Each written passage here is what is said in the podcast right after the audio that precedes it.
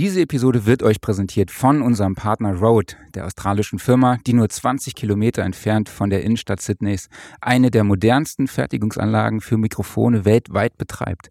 Der Mikrofonhersteller bietet eine beachtliche Vielfalt an Modellen. Es gibt sehr erfolgreiche Kamera- und Smartphone-Mikrofone, Mikrofone für den Broadcast- und Filmbereich, Sprecher- und Podcast-Mikrofone und natürlich Studio-Kondensator-Mikrofone fast jeder Art. Und es gibt auch eine Vielfalt an Aussprachmöglichkeiten für Rode. Stefan, wie sagst du? Äh, Road, würde ich sagen. Ja, Moses. Röde.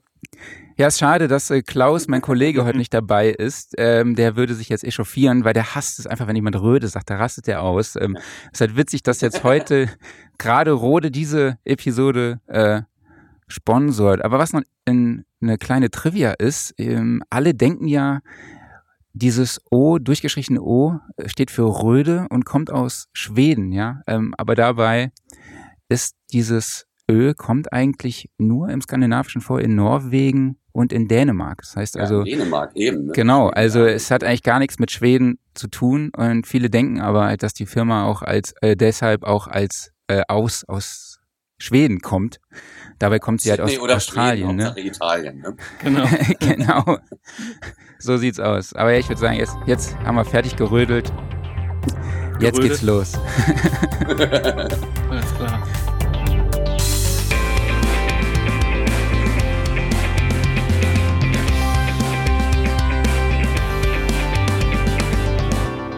Ja, erstmal Hallo an alle da draußen, die uns gerade zuschauen oder zuhören. Mein Name ist Marc Bohn und ihr habt's vielleicht schon gemerkt, ich rede heute nicht mit meinem Kollegen Klaus Beetz, sondern der ist nämlich gerade Ur im Urlaub in Domburg im, in den Niederlanden und genießt dort das schlechte Wetter. Er hat uns aber für den Schluss des Podcasts noch die Gear News als Sprachnotiz geschickt. Die packe ich euch dann an den Schluss. Ja, ich rede heute mit Stefan Lemke. Hallo Stefan, schön, dass du da bist. Hi Marc. Und zu Gast ist Moses Schneider. Schönen guten Morgen, Moses. Danke, dass du dir die Zeit genommen hast, heute Morgen hier zu sein, obwohl du gerade mit den Beatsticks im Studio bist. Ja, bin ich. Aber jetzt habe ich mir ja freigenommen. Also Ja, super. loslegen. Erzähl doch mal, wie ist denn der Stand aktuell? Äh, kurz vor fertig. Äh, kurz vor fertig im Sinne von, heute ist, sind die letzten Mix-Abnahmen, die letzten Änderungen und ab morgen geht's langsam zum Mastering. Sehr schön. Und wo seid ihr nochmal im Studio? Wir waren im Hansa-Studio, haben dort aufgenommen und jetzt sitzen wir hier im Transporterraum und mischen in the box. Sehr schön. Und noch ein kleiner Hinweis zur Studioszene am 30. und 33.10. im Rosengarten in Mannheim. Moses, du bist auch dabei mit einer Masterclass zum Thema Live-Band-Recording im Studio, wo du dann auch Einblick in die Produktion der Elektroniker und Independent Band Etna gibst. Was kannst du noch was dazu sagen, wie die Platte entstand? Ja, ich habe mir vorgenommen, mal so alles zu zeigen, also wie das mit dem wie das erste Demo entsteht, dann was passiert, wenn man dann ins Studio geht und wie man das mischt und so weiter. So mal den ganzen Prozess mit dieser Band würde ich dann innerhalb von zwei Stunden versuchen zu erklären. Ist auch spannend. Ja, auf jeden Fall. Ich freue mich drauf. Du bist am Samstag dran von 13 bis 15 Uhr. Ja, und weitere Referenten während der Studioszene sind Ralf Christian Meyer, Wolfgang Stach, Peter Schmidt, den du ja auch kennst aus dem Hansa-Studio aus der Die kenn Vergangenheit. alle. Die kenne ich alle. Klar, kennst du alle, aber mit dem hast du auch zusammengearbeitet. So meinte ich das natürlich. Ne? ja, und mit Ralf Christian Meyer schon Bier getrunken. Also es ist egal. Auf jeden Fall, wir, äh, man kennt sich und äh, wir tauschen uns auch regelmäßig aus. Und Peter Schmidt ist natürlich ein besonderer Mensch in meinem Leben, weil er, den kenne ich seit äh, über 30 Jahren. Wir haben zusammen im Hansa gearbeitet als Assistenten und haben seitdem in diesen 30 Jahren mehr als 20 Alben zusammen gemacht. Also insofern, wir sind regelmäßig in Kontakt nach wie vor. Ja, wird so ein Klassentreffen dann, ne? ja. Ja. Naja, es heißt ja auch Studioszene, ne? Genau. Ähm, ja, Tickets gibt's unter studioszene.de slash Tickets und an dieser Stelle möchte ich nochmal kurz darauf hinweisen, dass es Corona-bedingt die Tickets nur im Vorverkauf auf unserer Website gibt.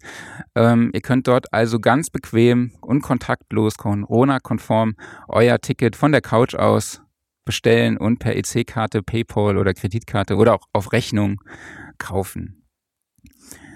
Okay, aber Moses, jetzt kommen wir mal zu dir und deiner Person. Ähm, aber ich würde dir gerne die Frage stellen, oder ich stelle dir die Frage, was war denn die erste Platte, die du gekauft hast? Oh, äh, Saplan pour moi von Plastic Bertrand. Okay, was war das für ein Genre? Weil ich sagt mir jetzt gerade nichts. Eine Punkrock-Single war das. Ach cool. Das heißt, du kommst aus dem ursprünglich aus dem Punkrock-Bereich? Ja, weitestgehend, ja. Und ähm, wie kamst du dann zur Musikproduktion? Hast du dann in der Band gespielt? Ich glaube, du spielst auch Bass, soweit ich weiß. Ja, äh, der Weg ins Studio war, ich, äh, ich war mit einer Punkband zusammen, die hießen Nachdruck. Nachdruck ist immer hinten auf dem Fahrschein drauf. Da steht aber Nachdruck verboten. War natürlich ein super Bandname dann. und wir haben äh, eine Split-Single aufgenommen mit der Band Halsabschneider. Und äh, da habe ich quasi zum ersten Mal ein Studio von innen gesehen. Ich war 16 und dachte, alles klar, das wird mein Leben sein. Also das Leben quasi da, wo die äh, hinter der Scheibe. Also ich war total beeindruckt von VU-Metern und Bandmaschinen und vielen Knöpfen und dachte mir, das muss ich machen, wenn ich mein Abi gemacht habe. Nach dem. Habe ich mein Abi gemacht und habe als Kaffeekocher angefangen im Studio und seitdem das Studio auch nicht mehr verlassen. Okay. Und in welchem Studio hast du angefangen? Im Sinus-Tonstudio in Berlin, im Roseneck. Das ist so das alte Studio von, da ist auch äh, Kreuzberger Nächte sind lang ist da gemacht worden, von Uli Weigel Studio. Ach cool. Und danach warst du dann noch Assistent im Hansa-Studio? Ja, drei Jahre noch im Hansa-Studio und dann der Weg in die Freiberuflichkeit. Okay, cool. Und im Hansa-Studio hast du dann auch Peter Schmidt kennengelernt und auch ja. André Giere, den Produktspezialisten von Rode, vom Vertrieb ähm, Hyperactive, den wir an dieser Stelle nochmal grüßen. Erklär doch mal kurz die Zusammenarbeit mit den beiden. Wie sah das aus damals als Assistenten im Hansa-Studio? Ja, damals äh, kann man so, also es war auf jeden Fall immer viel zu tun und dass man auch die Nacht durchgearbeitet hat, war natürlich auch äh, gang und gäbe. Es gab ja keine Rechner, man konnte nicht springen zwischen den Produktionen, sondern musste ja quasi fertig werden. Deswegen war das normal, wenn man so 20 Stunden oder länger gearbeitet hat. Und wir hatten einen sehr guten Austausch, sprich, wenn einer wirklich fix und fertig war, ist der andere trotzdem eingesprungen, obwohl der auch schon 20 Stunden arbeitet. Insofern ist das, äh, das, diese Freundschaft hält bis heute. Okay, cool. Und du bist ja auch oft im Hansa-Studio noch unterwegs. Ja, es ist immer noch einer meiner absoluten Lieblingsstudios und äh, es ist ein faszinierender Ort und klingt äh, speziell und äh, ich habe äh, ich hab das Gefühl, da kann man alles machen und alles klingt wahnsinnig gut. Deswegen auch, wenn ich sage Beatsticks dort aufgenommen und dann äh, ich mische hier im Rechner, dann, wenn ich sage mal so, wenn alles was vor dem Wandler passiert, wenn das richtig gut ist, dann äh, kann man auch in der Box mischen und alles klingt auch wunderbar. Sehr cool. Das heißt, du hast bei dir zu Hause eine eigene Regie oder wo mischst du gerade? Äh, es ist nicht mein Zuhause. Der Vorderraum ist in Kreuzberg und äh, ist so eine, ein Hinterhof. Und es ist ein, ja, eine alte Fabriketage und es ist so eine Art Musikzimmer. Also es gibt bei mir keinen Aufnahmeraum, sondern es gibt so, kann ich das hier mal so, probier's mal. Also du zeigst uns jetzt mal praktisch mit der Kamera, wie es aussieht oh, bei dir. Irgendwas, oh ja, der, der Strom ist schon raus. Okay, aber ah, man sieht so ein bisschen. Ja, man kriegt so einen, einen Einblick, sag ich mal. genau, und Tageslicht gibt's auch. das ist wichtig, ne? Ja. Ihr wundert euch wahrscheinlich schon, warum Moses so leise ist. Bei diesem Experiment hat sich leider das Stromkabel seines MacBooks gelöst und damit wurde auch die Aufnahme in Logic beendet. Deshalb habe ich auch hier für den Podcast die Masterspur des Streams genommen. Das heißt, ich habe hier mit meinem Live-Track L8 von Zoom den gesamten Stream mit aufgenommen und dort ist Moses leider etwas leise. Ich habe mit dem Waves Vocal Rider ein bisschen versucht dagegen zu wirken und auch mit Kompression zu arbeiten. Und ja, hier ist das Ergebnis und ich bitte das zu entschuldigen. Viel Spaß trotzdem noch bei dieser Episode. Das heißt. Moment, der Strom, äh, ich melde mich gleich wieder. Ähm, ist er hin? da ist er. da ist er. So, Strom ist wieder da. Okay, Safety First, ne? Das heißt, dort, das ist deine eigene Regie, dein eigener Raum, den du angemietet hast, oder ist das nochmal ein Studio, was du dann zu buchst, praktisch? Nee, das ist mein, mein Arbeitszimmer sozusagen und äh, seit, seit äh, 97 jetzt. Ach krass, echt? Ja. Heftig. Die Mieten werden auch hier höher, aber ich habe noch einen alten Mietvertrag demnach. Insofern. äh, das ist ein, ist ein, es ging darum, der Transporterraum sollte ein Raum sein, äh, wo Geld keine Rolle spielt, äh, wo man sich einfach so lange mit der Musik beschäftigt, bis sie einem gefällt. Und äh, an, daran hat sich bis heute nichts geändert. Und so. Also dieser Raum ist wirklich äh, zum ja, Wohlfühlen und Mucke machen nebenbei. Sehr schön. Ähm, ja, kommen wir mal dann zum Thema Mikrofonierung für Live-Band-Recordings. Ich hatte ja letzte Woche schon das Glück, dass ich mit Clemens Matznick einen Interviewpartner hatte, der einige Scheiben produziert hat, beziehungsweise auch engineert hat, die ich in meiner Jugend rauf und runter gehört habe. Ähm, deshalb finde ich es heute auch wieder sehr cool, mit dir über die Smack Smash zu sprechen, was für mich damals so eine wirklich eine laute, fast brachiale Platte war, äh, vor allem mit dem Big Attack, Achtung, Wortwitz, ähm, mhm. ja, ich, die selbst mich als Bewegungslegastheniker so zur Tanzmaschine haben werden lassen, ja, also das mhm. finde ich ähm, mega cool, aber nimm uns doch mal mit damals äh, zu den Recordings, ich glaube, das war 2004 oder vielleicht Ende 2003 und die wurde aber auch nicht nur in den Hansa-Studios aufgenommen. Aber was kannst du ja. zu der Entstehung der Platte sagen? Äh, ist eine, eine lustige Geschichte. Insofern, weil äh, in den 90ern habe ich mich ja schon mit der Live mit der Live-Aufnahme beschäftigt und das auch gnadenlos durchgezogen und für die Plattenfirmen war ich eher so ein Hobby, so ein Geld, so ein Steuerabschreibungsprojekt.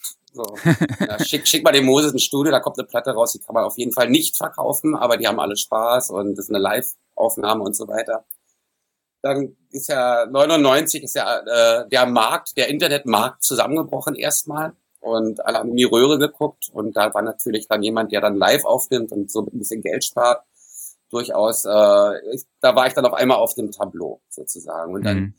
die Beatsticks äh, sind eine Band, die damals schon äh, ordentlich die Bühne gerockt haben und meinten eben, wir brauchen, wir brauchen eigentlich diesen Sound eben auch auf, dem, auf der Platte.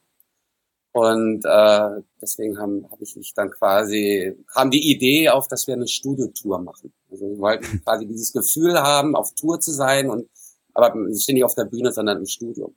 Das heißt, wir haben mehrere Studios äh, nacheinander gebucht. Wir waren in jedem Studio fünf Tage. Die Backliner waren auch da und die haben Ach, halt wieder abgebaut, aufgebaut und so haben alle fünf Tage ins Studio gewechselt. Und immer die, die Vorgabe war, dass wir immer das ganze Album mitspielen. Das heißt, wir waren vorher im Proberaum, wir haben sehr lange geprobt, wir haben alles arrangiert, bis alles fix und fertig war. Wir kannten die Reihenfolge der Songs auf der Platte, wir wussten, was ist A-Seite, was ist B-Seite. Und wir sind mit diesem Wissen, dass wir gute Songs haben und nur noch auf die Performance achten müssen, sind wir dann ins Studio gegangen. Und dadurch, dass wir eben diese Studio-Tour gemacht haben, war auch die, äh, war dieses Gefühl da, okay, wir müssen immer abliefern, weil wir sind auch nur fünf Tage hier und manche Songs klappen, manche Songs klappen nicht. Deswegen macht man ja eine Studiotour. Dass eben in einem Studio schon die Songs sind schon mal ganz gut geworden. Manche Songs haben länger gebraucht und ähm, und dieses äh, dieser dieser Druck, der dadurch herrscht, dieser Tourdruck war das, was man ist, dann diese Energie, die man glaube ich letztlich auf dieser Platte auch hört. Ja, ich glaube, diese Energie, die die Beatsticks live erzeugen. Also jeder, der mal auf einem Beatsticks-Konzert war, wird wissen, von was wir hier reden. War wahrscheinlich dann auch mit dieser Aufnahmemethodik am besten auf Platte zu kriegen, ja? Ja, wir haben vorher noch, wir haben angefangen 2002, also die Platte ist zwar 2004 rausgekommen, waren 2003 im Studio, also wir haben damit die Studiotour gemacht, wir haben aber vorher noch eine EP gemacht, um rauszufinden, ob das überhaupt alles sinnvoll ist, was wir da machen. Und alle M's waren auf den Schlagzeuger gerichtet, der hatte den größten Spaß seines Lebens. Und als es dann auch noch gut klang, war die Sache klar, okay, wir machen das genauso. Wir machen diese Live-Aufnahme. Das wusste ja damals keiner, wie das genauso geht.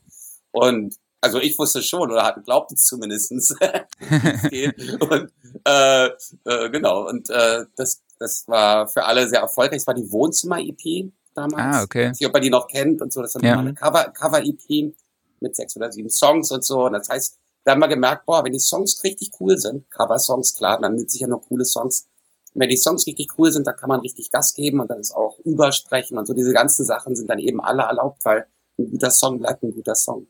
Und das heißt, man kann sich volle Leute auf die, auf die Energie der Band konzentrieren. Ja. Dann habt ihr bei dieser Studiotour aber auch äh, alle Songs in jedem Studio mal gespielt oder habt ihr Ja. gesagt, es gibt bestimmte Songs für bestimmte Zeiträume? Ja, also es gab Songs, die haben von Anfang an geklappt. Da wussten wir, okay, den kriegen wir wahrscheinlich nicht besser hin, egal ob wir jetzt im nächsten Studio sind, dann das Lied nochmal spielen müssen. Das war dann so, okay, wir müssen es nicht mehr spielen. Es war, haben wir, war eine nette Vorgabe, immer das ganze. Album zu spielen, aber letztlich die zwei, drei Songs sind auf jeden Fall schon fertig und es wurden immer mehr. Manche Songs haben noch geklemmt. Das waren dann äh, genau die beiden. äh, Hand in Hand und Hand in Hand und I Don't Care. Ja, Ja. auch Mhm. I Don't Care hat ewig gedauert. Ein ganz schwieriger Okay. Song. Ist ja äh, sechs Viertel oder drei gegen vier oder was weiß ich, wie man es nennen mag. Und da haben wir sehr lange für gebraucht. Und wir sind auch dann, als wir mit der Studiotour fast fertig waren, hat die Band noch mal gesagt, ey, lass doch noch mal zurück in das allererste Studio gehen. Das war auch das günstigste Studio, das Mamas Beat Studio in Kreuzberg, so ein Kellerstudio. Sehr muffig und äh, halt so nicht richtig lustig.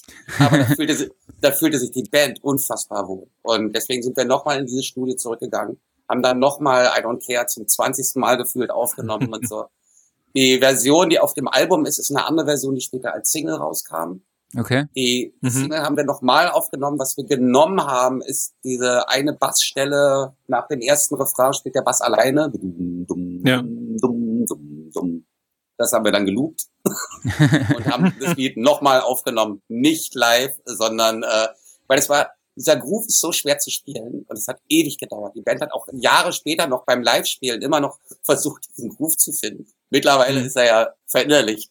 Aber Ja. deswegen, da mussten wir uns dann Tatsache nochmal helfen bei der Single. Haben wir gesagt, okay, wir machen die Drums nochmal und so. Wir haben ja diesen, diesen Bassloop, der ist auch super. Und äh, dann gibt's noch ein Klavier drauf. Es gibt so ein paar kleine Änderungen und so. Finde auch die Single-Version besser als die LP-Version. Aber das sind so alles Sachen, die gehören halt dann dazu. Ne? Mhm. Ja, ich habe auch so, bei der Recherche habe ich auch viel gelesen, so, dass du maßgeblich am Sound, ähm, für den Sound verantwortlich warst, obwohl äh, es Live-Recordings war. Also es war so, glaube ich, Stefan, du hast noch was zu, zum Thema Live-Recording, weil das war damals, glaube ich, gar nicht so üblich. Oder wie würdest du das sagen? Ja, das hat sich ja dann erst, äh, also es war ja vorher üblich, ne? Und dann hat sich das mit dem Overdub halt entwickelt und dann sind, dann war Moses einer der ersten, der gesagt hat, ich gehe wieder zurück. Und ich habe heute Morgen an der Kaffeemaschine noch mit einem Kollegen gesprochen, mit dem Philipp Jansen, der auch äh, als Schlagzeuger viel unterwegs ist. Und der meinte auch, der ist auch auf diesem Trip irgendwie live einspielen. Ist doch total super, wenn es dann klappt und man weiß direkt, was man hat und äh, Ja. Momentan, glaube ich, gehen viele auch wieder dahin und nicht so, äh, wie er es ausdrückte, im jugendlichen Leichtsinn sich auf die Technik verlassen. Man spielt irgendwas rein und nachher kriegt man schon äh, gesampelt und gerade gezogen, sondern äh, man muss halt abliefern. Ne? Ja, ja, ich, ich glaube, es ist, äh, ich, ich finde es total okay, wenn die Leute fantasieren und so und alles gerade rücken. Äh, letztlich geht's ja immer um den Song, ne? Also die, wenn, deswegen, Mhm. es darf nicht Mittel zum Zweck werden. Die Live-Aufnahme, ja, und alles wird besser. Die, wenn das, wenn alles gut ist, dann ist natürlich die Live-Aufnahme, dann ist das gerade, das ist dann die Champions League. Und vor allem, Mhm. wenn es dann auch mit Live-Gesang ist. Also, dass man nicht das Instrumental einspielt oder ein Instrumental beurteilt, sondern die Performance eines Songs mit Gesang. Das heißt, der Gesang ist natürlich beim Abhören das lauteste und man entscheidet den Take rein nach, nach dem Gesang und nicht, wie die Bassdrum da ist. Also Mhm. man lässt den Take als Ganzes stehen und sagt, okay, da hat sich einer verspielt, da könnte man noch mal kurz reingehen und so. Aber der, der Gesamttake ist dann vom Gesang abhängig. Okay. Das machen wir jetzt zum Beispiel jetzt bei der aktuellen Beatsticks EP, die dann hoffentlich Weihnachten rauskommt, ist das alles auch mit Live-Gesang. Mhm. Das habt ihr dann auch wirklich so, also war das bei der Smack Smash auch schon so, dass ihr, dass da Teile von, ich meine, so ein Scratch-Gesang oder sowas habt ihr da bestimmt mit aufgenommen. Ist sowas dann auch auf der Platte gelandet nachher oder? Mm, nee, ist nichts übrig geblieben. Nichts. Mhm. Weil das äh, stelle ich mir vor, ne, in so einem kleinen Kellerstudio und dann äh, werden die Drums mal richtig äh, geprügelt, macht dann bleibt Sinn, da ja. natürlich nicht mehr so viel über, ne? Ja, Mhm. vor allen Dingen, wenn das Gesangsmikrofon auf der gleichen Höhe ist wie die Becken, Ja. da ist halt, Ja. da kann man nichts mehr machen. Ja. vorbei. Genau, wie, beschreib mal, wie war denn die Mikrofonierung beispielsweise beim Gesang und stand Arnim dann in der Mitte des Raumes oder wo hast du ihn platziert? Weil ich kann mir halt auch vorstellen, ähm, ich glaube, er kommt auch aus einer Zirkusfamilie und braucht, glaube ich, so ein bisschen die Bewegung. Ähm, wie habt ihr das äh, dann im Studio umgesetzt, ohne da allzu viele Übersprechungen durch die Drums zu haben? Weil ich glaube, es ist ja auch eine recht laute Band. Ja, wir haben ja die Vocals dann später nochmal gemacht. Also jetzt, also bei der, bei der, bei der Smack Smash. Bei, Ja. dem, bei dem aktuellen Album, wo wir jetzt im Hansa waren, äh, war der Gesang in einer extra Kabine. Okay. eine sehr große Kabine, aber da war auf, gab es auf jeden Fall eine Isolation. Isolation heutzutage, weil es so sagt. der war in der Quarantänebox. Zwei Wochen. genau. Zwei Wochen, ja, genau. Nee, in dem Falle war, hatte er einfach sein eigenes Räumchen und dann äh, hatten wir ein, ein, was war das, ein, äh, ein Neumann-Mikrofon, ein 269C, das ist, glaube ich, die Broadcast-Fassung vom U67 Ja, genau. für den österreichischen Rundfunk. Ne? Ist doch so, ne? Ja. Das war auf jeden Also Fall die Broadcast-Fassung. Ich weiß nicht mehr genau. Auf jeden Fall. Ja, Mhm. der hat etwas mehr Höhen, aber nur geringfügig. Mhm. Okay, und wie war das bei der Smack Smash? War, war er da auch schon in der Isolation? Nee, da war er, die Isolation kam dann später. Dann ist dann hier im Transporterraum, musste er dann singen und da haben wir dann ein Röhre-Mikrofon genommen, das K2, was jahrelang mein absolutes Lieblingsmikrofon war und äh, eigentlich auch immer noch ist, aber mittlerweile habe ich als, jetzt habe ich ein tolles anderes, ein altes Neumann-Mikrofon aus dem Jahre 1958. Insofern, Okay. da ist so viel Patina in allem.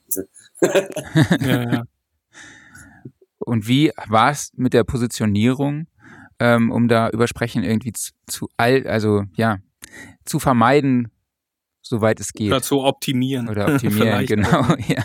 Dass nur das überspricht, was soll. Jetzt, wo du gerade meintest, Vocals auf Höhe der, äh, der Becken, ne? Äh, wie, wie ist denn da so die Ausrichtung? Gibt es dann so Momente, dass man sagt, ja, dann äh, rückt man jetzt den Gitarrenamp nochmal rüber oder den Bassamp oder ne? Ganz. Ganz Mhm. sicher, ja. Die, die, also es, es gibt ein Studio in Berlin, wo ich sehr gerne arbeite, das Candy Bomber Studio in Tempelhof. Und da gehe ich zum Beispiel hin, wenn mit Live-Gesang gearbeitet wird und der Sänger ist im selben Raum wie der Schlagzeuger. Also Mhm. gibt es eine akustische Eigenschaft in diesem Aufnahmeraum, der hat gefühlt nur eine Reflexion. Dadurch ist es sehr trocken, man hört aber trotzdem, wo etwas herkommt, also wie die Information ist. Und dadurch sind die Drums, also das Übersprechen der Drums auf das Vocalmikrofon ist nicht verwaschen. Weil Mhm. es ist ja in dem Moment, wenn man später dann den Gesang komprimiert, dann sammelt sich ja die, werden die Drums auch lauter. Und wenn du dann diesen Abstand hast zwischen Drums und Vocals plus der Reflexion von den Wänden, dann kommt da nur noch Brei an in dem Vocalmikrofon. Also gerade wenn es um Becken geht. Und in diesem Mikrofon, äh, in diesem Studio, im Candy Bomber Studio, ist es halt, ist die Reflexion so geschickt, dass, äh, dass es eben nicht verwaschen ist. Und die Drums klingen halt ausgesprochen gut über das Vocalmikrofon. Das ist die Achse, die man immer beachten muss. Es hat immer den Nachteil, Nachteil, man muss be berücksichtigen, dass wenn der Drummer vier Meter weiter, äh, vier Meter weit weg ist von dem Sänger, dann kriegt man die Drums nicht dicht dran später beim Mixen, sondern die Drums werden immer vier Meter weit weg sein. Es ist also quasi eine gegebene, eine gegebene Tiefe. Man kann natürlich dichter rangehen mit dem Gesang und so weiter, dann, dann ist dann rutscht, rutscht auch das Drum näher. Es ist passiert bei der, ähm, bei der Dendemann-Scheibe vom Vintage VW 2008, glaube ich. Da ist der Dendemann direkt neben dem Schlagzeuger, weil es sollte ja Hip-Hop-mäßig sein. Das heißt, wir brauchten trockene Drums und da ist quasi der Dendemann neben der Hi-Hat äh, direkt. Mhm. Es ist wichtig, dass, es, dass man das äh, die, nicht vergisst. Die, ähm, man muss ja dann auch abwägen, ja, wie laut darf denn dann die Hi-Hat auf dem Gesangsmikrofon sein und so. Das muss man halt vorher ausprobieren. Man muss auch mit den Musikern sprechen, mit dem, mit dem Schlagzeuger Benzi, der das damals getrommelt hat. Der wusste das sehr genau, wie leise die Hi-Hat sein muss und hat eben auch sehr auf die Lippen geachtet vom, vom Dendemann und so. Das, also hat schon so gesehen, okay, er wird jetzt so ein bisschen softer, ich will die Hi-Hat eben auch ein bisschen softer. Also es ist dann, hat dann sehr viel mit Interaktion zu tun. Mhm, Aber ist dann schon mit Großmembran-Kondensatormikrofonen auch grundsätzlich, dass du den, die Vocals machst, ne? Also Mm. obwohl sie zusammenspielen, weil da gibt's ja Mhm. jetzt, weiß nicht, so im Metal-Bereich oder sowas, wo dann gerne ein SM7 genommen wird als dynamisches, wo natürlich schon weniger Übersprechung an sich Ja. ankommt. Die klingt aber natürlich auch anders, ne? Also zumindest die anders. Rauminformationen dann äh, auch deutlich weniger da Ja. sind. Die, äh, in diesem Fall SM7 ist ein sehr, sehr gutes Mikrofon. Ich finde noch ein bisschen besser ist das RI20 Mhm. Von Electro Voice. Und äh, Kondensatormikrofone eher seltener, hängt extrem davon ab, äh, wie der Schlagzeuger spielt. Mhm. Genau, ich habe auch gelesen, dass du eher dynamische Mikrofone einsetzt im, beim Live-Recordings, zum Beispiel bei Drums oder so. Ist das noch aktuell? es ändert sich vieles. Äh, äh, ich, jetzt benutze ich gerade äh, Bändchenmikrofone viel. So. Mhm. Was ich so gut wie nie benutze, sind, äh, sind Kugelmikrofone. Kugelmikrofone sind immer, machen für mich immer den Raum dann letztlich zu klein. Also egal wie groß der Aufnahmeraum ist, akustisch ist es, wird es, oder ist es, klingt es immer klein. Und deswegen bin ich dann eher bei gerichteten Mikrofonen. Mhm. Ähm, Bändchenmikrofone, da haben wir auch einen Kommentar bekommen, den können wir genau. vielleicht an der Stelle schon mal reinschieben. Ähm, da geht's nämlich um das T-Bone RB100, ne, diesen äh, Bändchenklotz. Ja. Also Carsten, die Frage, äh, warum du das an den Gitarren verwendest. Oder verwendest du das an die Gitarren? Erstmal so gefragt. Ja, verwende ich. Also mhm. ehrlich gesagt, ich nehme das Bändchenmikrofon, was da ist. Und dieses, dieses Mikrofon haben fast alle. Mhm. Ich habe davon, glaube ich, auch fünf oder sechs. Die sind natürlich alle kaputt. Und äh, die gehen halt auch unfassbar schnell kaputt. Und äh, ich benutze aber auch Lollis und äh, äh RE, hier Quatsch, ähm, Roya 121 natürlich sehr gerne. Ja. Wenn mhm. Coles da ist, wow, dann bin ich natürlich ja. Coles. ja. Aber auch für Gitarren? Coles auch für Gitarren? Klaro, sicher. Ja. allerdings natürlich mit einem Popschutz vorne dran. Ne? Ja. Ja, ja, weil das hat nämlich. Ja, sonst, sonst, genau, sonst macht nämlich einmal Puff und dann war es das. Ja. Hast du denn da das Gefühl, weil es sind ja dann Achtercharakteristiken, dass das ähm, auch nochmal der Übersprechung oder auch so dieses Ausblenden der anderen Instrumente zugutekommt, weil ich habe beispielsweise eine Produktion auch mit einer Liveband gemacht, da ging es dann auch, bei den Gitarren war ein M160 von Bayer Dynamic, an der ja, einen clean, waren halt cleane Gitarren mhm. und die andere war dann auch mit einem 121er von Roya ähm, und da fand ich es beachtlich, obwohl es eine 8 ist, wie nah dran es dann trotzdem klingt und wie viel ja. Raum ausgeblendet wird. Ne? Ja, es ist, es, äh, ich bin da auch mal wieder fasziniert davon, dass äh, man denkt immer, es ist eine 8 und so, man nimmt ja alles auf, was auch noch dahinter ist. Aber letztlich mhm. ist da, da entscheidend, wo der Druck herkommt. Und dadurch äh, wird quasi die hintere Achse mehr oder weniger weggedrückt. Versteht ihr, was mhm. ich meine? Mhm. Ja. So, ja. ja nur einen Pegel raus. Ne? Also wenn von der einen Seite viel Druck kommt, also ein Pegel kommt, dann ist natürlich fast alles, was dahinter ist, äh, nicht mehr relevant großartig. Ne? Mhm. Aber letztlich ist was hinter, was dahinter passiert eben, ich nenne es immer eine Aura oder ein Ausklang oder was weiß ich.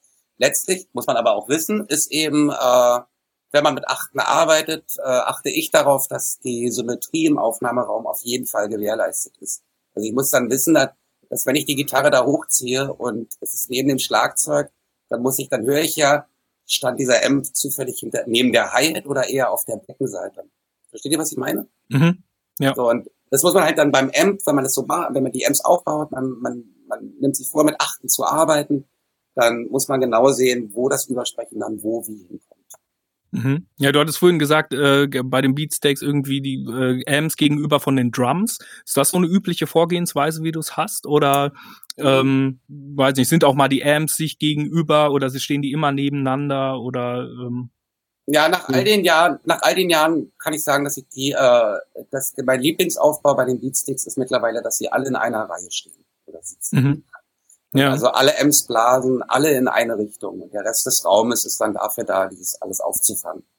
Und, und die stehen gegenüber der Drums oder neben nee, den nee, Drums? Also so Live-Set? Genau, wie ein Live-Set. Genau. Okay. Alles, mhm. alles bläst in eine Richtung. Und dann hat man ja. auch so mit Raummikrofonierung und so kann man dann ganz lustige Sachen machen. Aber auch da gilt natürlich, äh, da muss man, da braucht man sehr viel Symmetrie. Also ich sage mal, viele lachen mich aus, wenn ich im Studio dann so versuche, ab, also Sachen abzumessen, indem ich einfach nur so, wie nennt man das, so Mäuseschritte mache und so. Ja, ja. ja. Man wird so beschmunzelt und ich weiß aber, dass das total wichtig ist. Also ich muss doch wissen, äh, also ich, anhand dieser Raummikrofone sage ich ja dann zu dem Gitarristen, kannst du dich ein bisschen leiser machen, bitte? Oder mhm. kannst du dich da drüben lauter machen? Und so, das, deswegen, das geht ja nur, wenn ich, wenn ich, wenn ich wirklich weiß, okay, das ist alles symmetrisch und ziehe, äh, mache die Preamps eben auf gleiche Lautstärke und merkt dann so, okay, der Typ ist hier wirklich zu leise oder zu laut. Und dann kann man da mit drüber reden. ja, das ist ja äh, phasentechnisch schon am, an einem Drumset schwierig, ne? So, je nachdem, wenn die Mikrofonzahl erhöht wird und wenn dann noch die anderen Instrumente dazukommen ja, und so weiter, ne, dann, äh, dann schiebt man nachher alles hoch und es klingt nicht so, wie es klingen soll im Raum. Und ja. da ist, kann ich mir vorstellen, dass der Aufbau da äh, sehr aufwendig ist. Wie, wie machst du das denn? Ich meine, äh, man kennt das ja aus dem Studio, man hat die Produktion, weiß ich, die Band macht sich äh, irgendwie eine schöne Woche. Ähm, eigentlich braucht man den Schlagzeuger die ersten drei Tage und die anderen hängen rum und fragen, wann darf ich denn jetzt endlich mal? Wie machst du das denn bei so Aufbauten irgendwie? Ähm, du stellst du erstmal, kommt erstmal der Backliner und dann guckst du irgendwie, wir richten das alles schon mal so aus und irgendwie zu, machst deine, deine Symmetrie schon mal so ganz grob und dann kommt die Band einen Tag später oder zwei und fängt erstmal an, so einen groben Soundcheck zu machen, oder? Ja, meistens bin ich mit den Bands ja vorher noch im Proberaum und mhm. während die Band probt, gehe ich alles durch. So wie, in welches Studio gehen wir nochmal? Ah, was, welche Mikrofone gibt's da? was ist da der Vorteil und macht es Sinn? Also ehrlich, das passiert halt alles bei der bei der Probe. Während die Band probt, mache ich mir meine Gedanken, welches Mikrofon wohin kommt und mhm. spreche mich dann, wenn ich mit einem Engineer arbeite, spreche ich mich natürlich vorher ab mit ihm vor. Es gibt ein Briefing und wenn man dann so hinkommt, dann wissen eigentlich immer alle schon, in welche Ecke sie müssen. Okay, ja. ähm, Bleiben wir mal vielleicht mal beim Drum-Setup. Wie sieht denn da die Mikrofonierung aus? Arbeitest du da auch, äh, nimmst du alles einzeln ab oder hast du da, arbeitest du mit Lynn Johns oder sonst irgendwas? Na, also Drums kann man sehr verschieden aufnehmen. also, wie fange ich an? Das hängt natürlich extrem von dem Schlagzeuger ab und von seinem Setup. Dann, wenn ich viele Becken habe, je mehr Becken, desto weniger Mikrofone je mehr Becken, desto mehr Glenn Johns, um diesen, um diesen ganzen Apparat einzufangen. Wenn ich anfange, an jedes Becken ein Mikrofon hinzupacken, das, dann blicke ich am Ende auch nicht mehr durch, außer dass ich so Phasenschweinereien die ganze Zeit habe. Aber ich müsste ja dann mitschreiben, ach ja, bei dem Lied hat er dieses Becken besonders gespielt. Und dann müsste ich dann immer dieses eine Mikrofon featuren. Das ist natürlich Quatsch. Mhm. Und deswegen äh, mache ich dann es eher, je mehr vom Drama kommt, vom, vom Equipment, desto mehr nehme ich mich zurück. So, da versuche ich dann wirklich so, okay, dann kriegt er hier seinen Glen Johns, dann gibt's noch in der Mitte eine Wurst und ja. dann guckt man mal, ich, wenn da acht Toms sind, ich habe doch nicht acht Mikrofone für Toms. Hm. So, also, muss ich muss anders arbeiten dann. Und es gibt verschiedene Sachen. Ich bin momentan, mein, mein, einer meiner Lieblingsmikros ist das, das Scenario, nenne ich das. Das ist ein, ein Stereo-Kleinmembran-Mikrofon auf so einer, auf so einer Schiene, wie man es so kennt, eigentlich als Overhead aber unter der Snare. Mhm, okay. Dann könnte ich, könnte ich jetzt auch genauer erklären, was es genau macht. Äh, Sehr gerne. Druck kommt oben, von oben kommt Snare Top, kommt Mitte ne? und die Höhen kommen von links und rechts. Das ist natürlich super lustig. Dann hat es noch den Vorteil, dass äh, wenn man sich, also ist natürlich schwierig zu erklären. Ähm, wenn es einfach nur so unter der Snare ist, dann ist ja das eine Mikrofon dichter an der Bassdrum dran als das andere Mikrofon. Mhm. Deswegen hat man zwar dann eine schöne, eine schöne Auflösung mit den Höhen, aber die Bassdrum kommt immer nur von einer Seite. Ja, okay. Wenn man das dann aber leicht dreht, und zwar so, dass das, was der Bassdrum am nächsten ist, wegzieht, auf einer Stereoschiene wegzieht, rutscht das andere durch automatisch durch daran. Das heißt, man ist gefühlt schräg zur Bassdrum und das ist genau die Schräge, wo der Snare Drum Teppich langläuft unten. Und das, mhm. dann hat man, was man hat, ist diese unfassbare Snare Drum, die Stereo-Snare Drum und die Obertöne der Bassdrum. Dieses Paukige, auch von links und rechts. Es ist nicht ganz hundertprozentig, aber das kann man so ein bisschen nachregeln. Und das macht super Spaß. Macht nicht so viel Spaß bei Rockmusik, weil da liegen eigentlich auch immer die Gitarren links und rechts und dann komme ich da nicht so gut weiter. Aber alles, was nicht Rockmusik ist, da ist dann dieses Szenario super geil. Mit welchen so. Mikros machst du das? Äh, alles, was Kleinmembran ist. Also okay. bei Neumann mhm. wäre es das KM84, bei Röde ist es das NT5, glaube ich, oder wie sie mhm. heißen, die kleinen Dinger. Ja. Äh, ja. ja, sehr noch? cool. Ja. ja. Es, es, gibt auch den Droom. Droom ist äh, eine Mischung aus Drum, Room und Dream. Hat den Vorteil, sind, da sind zwei, äh, wie sagt man, zwei Aspekte gibt's da. Das ist die jeder, der schon mal im Studio gearbeitet hat, weiß, es gibt Talkback-Mikrofone. Die Talkback-Mikrofone sind meistens auf der Höhe des Mundes und meistens vom Drama weggerichtet. Und mhm. jeder kennt diese Mikrofone und sagt so, boah, das klingt ja geil. Aber man kann sie leider im Mix nicht verwenden, weil sie eigentlich zu weit weg sind vom Drum und damit das Drum eigentlich kleiner machen.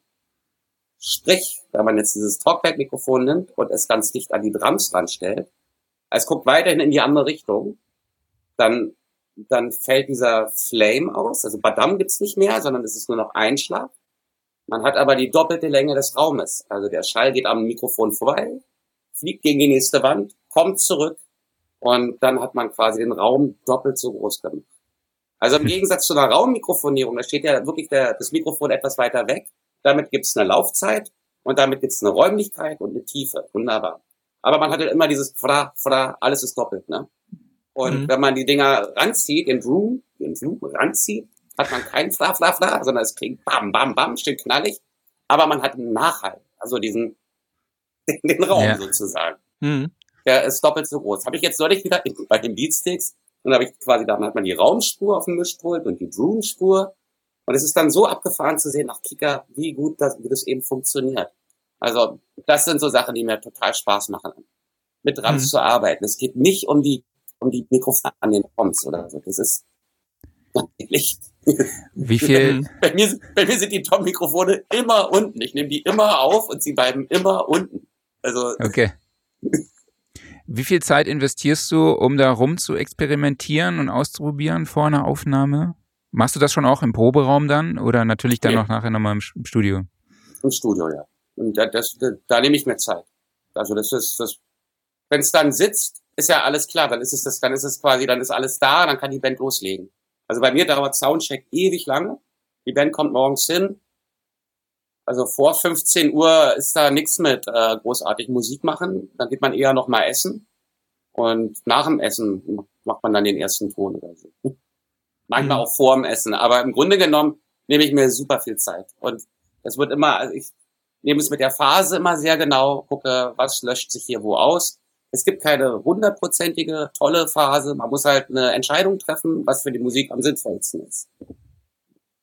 Jetzt hast du eben ja auch schon erzählt, dass dieses äh, Stereo-Snare-Mikrofon eventuell mit den Gitarren kollidieren könnte bei einer, bei einer Rockproduktion. Jetzt, ähm, das Ehrlich gesagt, ich, ich habe es ja, ich hab's noch nicht ausprobiert bei einer Rockband. Ach so. Ich dachte, so, ich dachte, ich, was erwarte ich denn, wenn ich so eine, ich brauche eine sehr laute Snare im Sinne von, dass sie, dass sie halt wirklich den Platz auch nutzt, der da ist. Okay. Wenn aber so und so schon links und rechts alles voll vollgeschissen. Wenn alles vollgepackt ist, links und rechts, dann, äh, dann, dann nutzt man das ehrlich gesagt. Okay.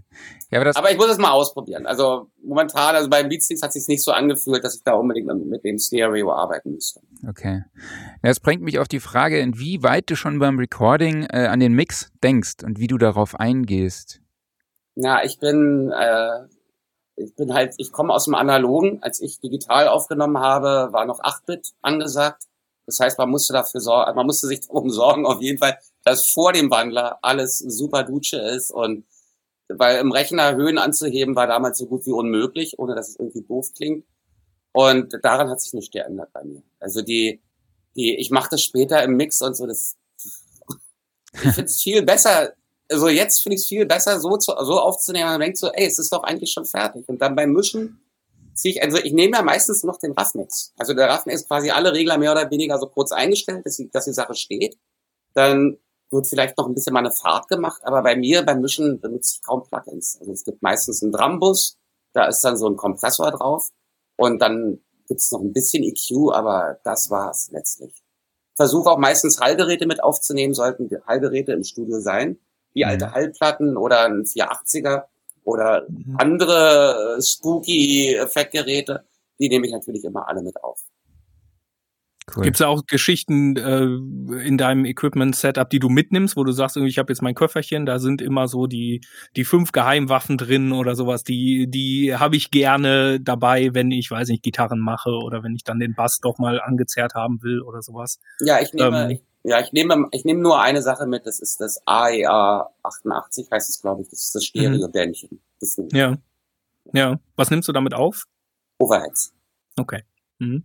Also gerade bei Rockbands äh, geht's gar nicht anders. Also geht natürlich immer anders, aber ich habe, ja. ich fand, muss, also bei der Erfahrung ist das mit mit diesem Mikrofon, äh, das ist ja Blümlein und da ist quasi das das Stereobild ist eigentlich für mich schon perfekt und ich weiß auch, der kann so raufhauen auf die Becken, wie er will. Es wird mich nicht nerven und ich kann am Ende auch noch Höhen dazugeben. Was heißt am Ende? Ich kann ja bei der Aufnahme dann schon die Höhen, die ich brauche, dann dazudrehen. Mhm. Wichtig ist für mich, dass vor allen Dingen die, äh, diese, dass die Overheads äh, klingen dadurch sehr bassig und das finde ich gibt dem Drum immer unfassbar viel Fülle. Also Overhead heißt ja nicht automatisch, dass man die Bässe alle rausnehmen muss, sondern Overhead heißt einfach nur äh, über dem Kopf. Und da gibt's auch Bässe und und ein Stand Tom entwickelt, kann so eine Power eben auch nach einem Meter Entfernung nach oben entwickeln, sozusagen. mhm. Ja, ja, es ist eher so das ganze Kit, ne? Also es ist jetzt nicht so, ich meine, es gibt ja auch irgendwelche Recording-Bücher, äh, wenn man da mal reinschaut, dann steht da ja Overheads irgendwie Low-Cut 350 Hertz oder so, ne? Da zuckt man dann erstmal zusammen und denkt, oh mein Gott, was bleibt da über? Ähm, ja, dann, und braucht, man das wieder, ist, braucht man, da, braucht man wieder Tom-Mikrofone. Genau, ja, auf jeden Fall. Ne? Man hat nie das ganze Kit so. genau. Und das ist ja im Optimalfall hast du ja das ganze Kit auf den Overheads oder auf deinem Glyn Johns oder sowas, ne? dass das erstmal schon mal funktioniert. Mhm. Ja, ja, spannend. Cool.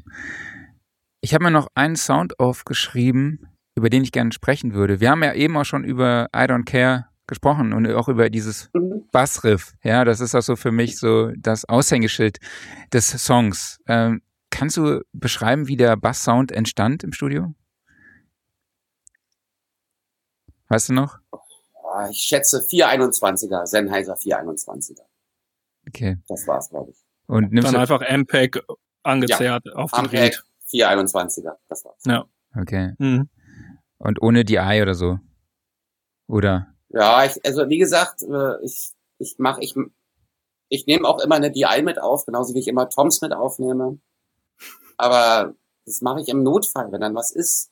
Oder wenn, wenn sich später herausstellt, dass die, dass das Arrangement, wie man sich vorgestellt hat, nicht so ganz stimmig ist. Und dann bin ich froh, dass ich eine DI-Box habe, weil dann kann ich nochmal verzerren oder eine, andere Oktave schicken im Bass oder so. Also das ist äh, nicht so verkehrt, das zu haben. Aber benutzen tue ich es nie. Also nicht aus, soundlich, nicht aus soundlichen Gründen, sondern nur, wenn was schief läuft. Ja. Oder wenn die Overheads äh, nicht gut klingen, aus irgendeinem Grunde, oder Eddie Toms nicht richtig trifft, dann bin ich froh, dass ich dieses Tom-Mikrofon habe. Und so, ah, ist es ja nochmal. Aber es ist kein mhm. Bestandteil des Sounds. Okay. Und Hilfsmittel. Mhm. Und wie, also ich, für mich wirken die Vocals von Arnim sehr, also auch verzerrt, ja, und haben also einen gewissen Style. Wie, wie bearbeitest du den Sound im Nachhinein? Oder wie weit gehst du da, versuchst du den schon beim Recording umzusetzen mit der Mikrofonierung? Ja, früher brauchte ich noch Plugins, jetzt habe ich so eine Vocalkette. Also die habe ich schon eigentlich ziemlich lange. Das ist eine Manley Voxbox, da kann man erstmal nicht so viel falsch machen. Danach kommt ein 1176 als Kompressor. Hat sich eigentlich schon erledigt, da muss man wirklich nichts mehr machen. Und äh, früher, als ich den 1176 noch nicht hatte, habe ich quasi im Rechner komprimiert und mein Kumpel damals, Gordon Raphael, der ja auch der Strokes-Produzent war, mhm. der war ja, bei, war ja dabei bei, bei den Beatsticks Gesangsaufnahmen, auch so ein bisschen so als Vocal-Polizei. Also wegen Englisch, ne? ist ja nicht so unsere mhm. Muttersprache. Mhm. Und dann ist es ganz gut, wenn man so einen Muttersprachler dabei hat, der gut drauf ist. Und er ist selber gar kein Engineer, aber der hat das halt, äh, der hat halt äh, so ein Plugin aufgemacht, hat erstmal mitten reingedreht in den Gesang, also diese Telefonmitten, damit man ihn gut versteht. Dann hat er einen Kompressor angemacht und hat dann nicht noch mehr komprimiert, sondern er hat einfach gesagt, okay, ich mache einfach noch mehr mitten rein. Also, versteht ihr, was ich meine?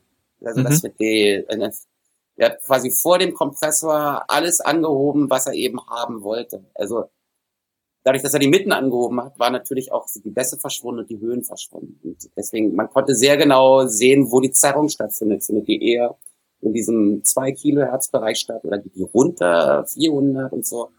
Und das K2, Röde, ist ein Mikrofon, weil man da eigentlich sehr genau bestimmen kann, wo die Zerrung genau stattfindet. Und ich finde es halt auch super, wenn es eigentlich wenn es immer so zerrt, dass es eigentlich nicht die Höhen sind, die zerren, sondern wenn, wenn man merkt, so, hm, dieser, dieser Druck, der in den Vocals dann mhm. ist, äh, wenn der, wenn das zerrt, finde ich super. Und das macht Grad zwei ewig mein Lieblingsmikrofon. mhm. ähm, Stefan, hast du noch eine Frage zu den Recordings mit den Beatsticks?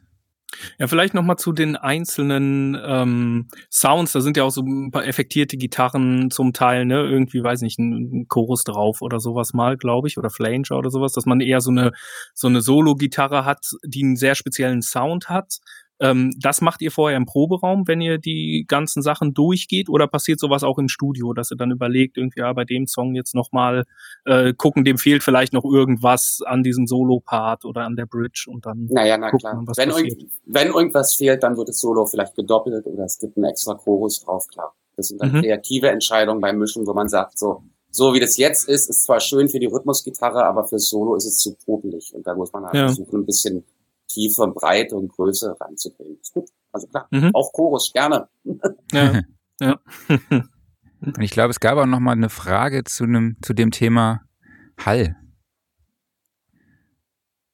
Mhm. Ähm, Stefan, willst du sie vorlesen? genau, von, von Sandro die Frage, dass es heutzutage ja doch jede Menge tolle Hall-Plugins gibt äh, und warum man sich dann die Arbeit macht und den Raum aufnimmt, beziehungsweise wo liegt denn der Vorteil von einem Raum selbst? Ja. Also erstmal, äh, Hall ist Hall und Raum ist Raum. Das sind zwei völlig verschiedene Sachen. Der bei mir ist es ja so, dass der Raum wird ja genutzt, um die Band abzubilden. Das heißt, die Band befindet sich in diesem Raum. Und das ist man muss sich das wie so eine große Polaroid-Kamera vorstellen, so ein Fotoapparat, wo unten so mal so ein rauskommt.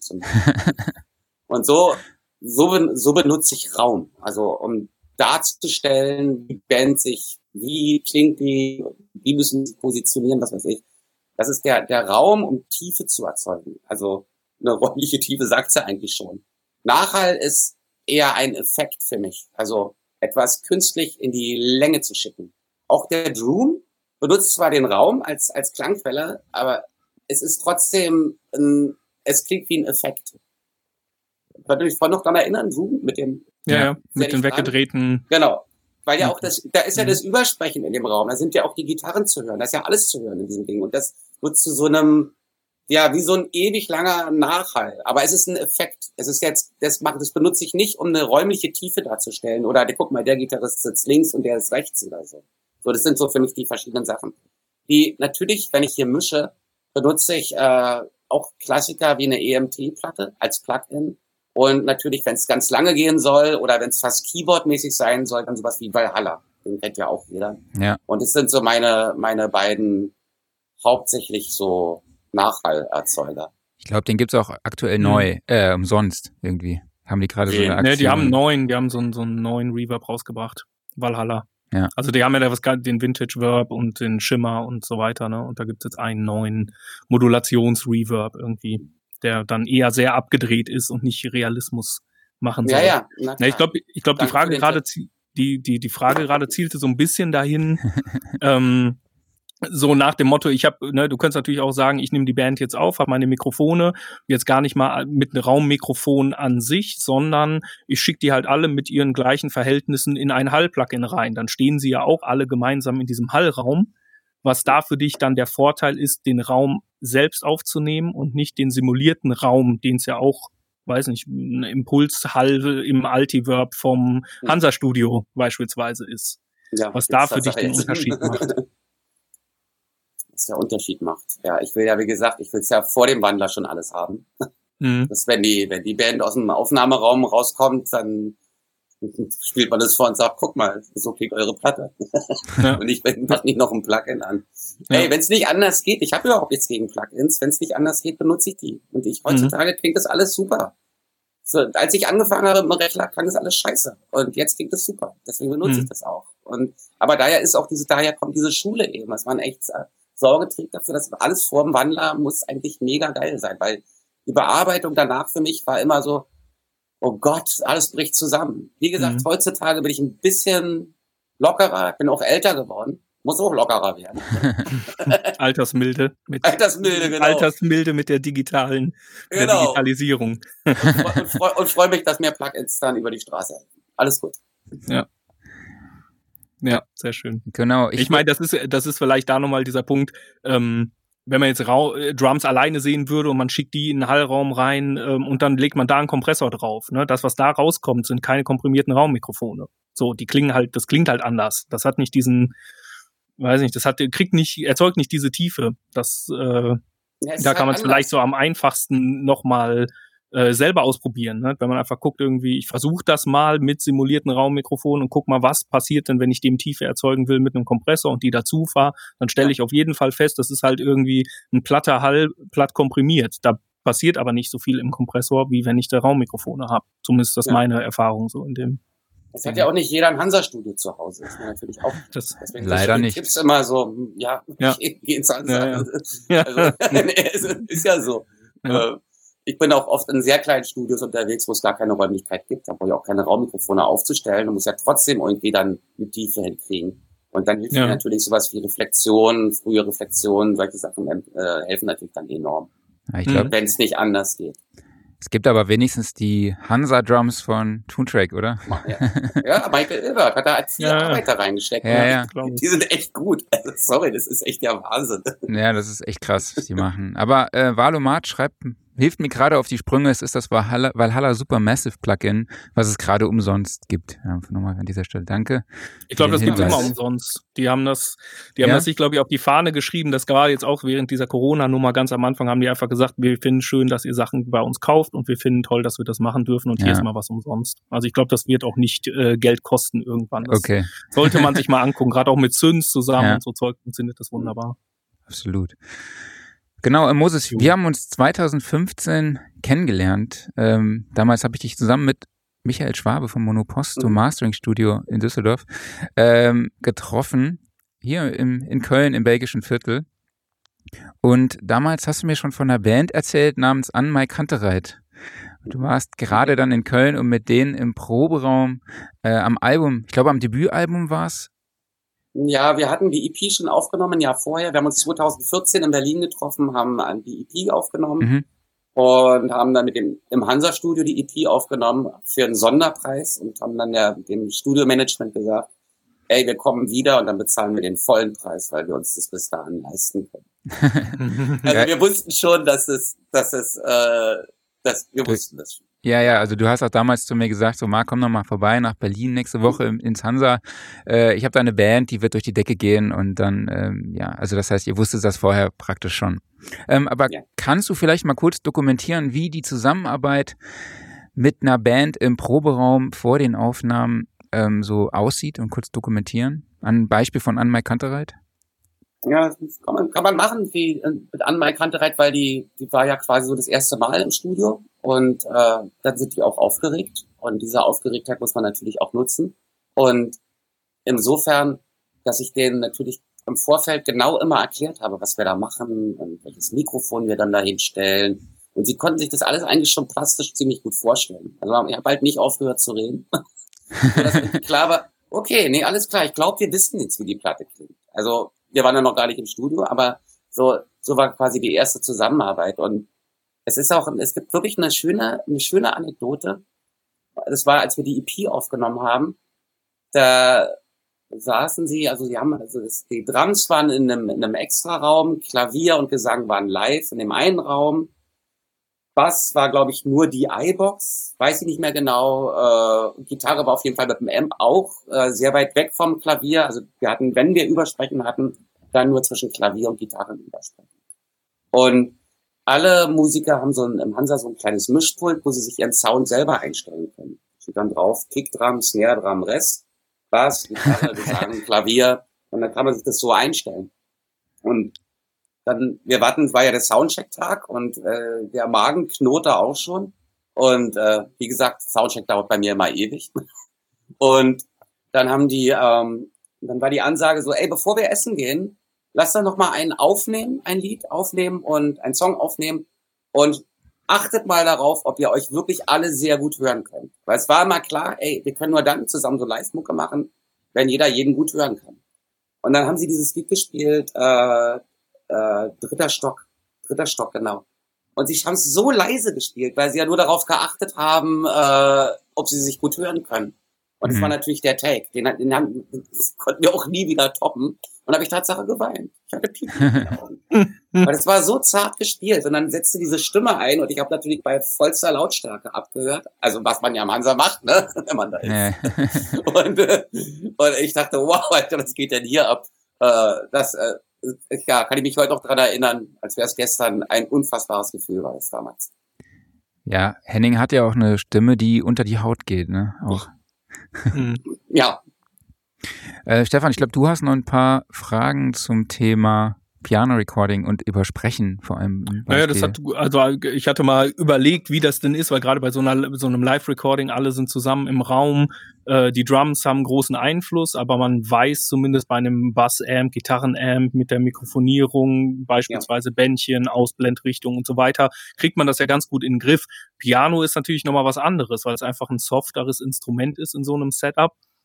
Äh, und dann vielleicht auch noch gepaart mit Gesang, äh, Upright Piano, man spielt an der Seite, wo der Sound passiert, äh, singt dann auch noch vor den Hämmern, vor der Piano-Mikrofonierung.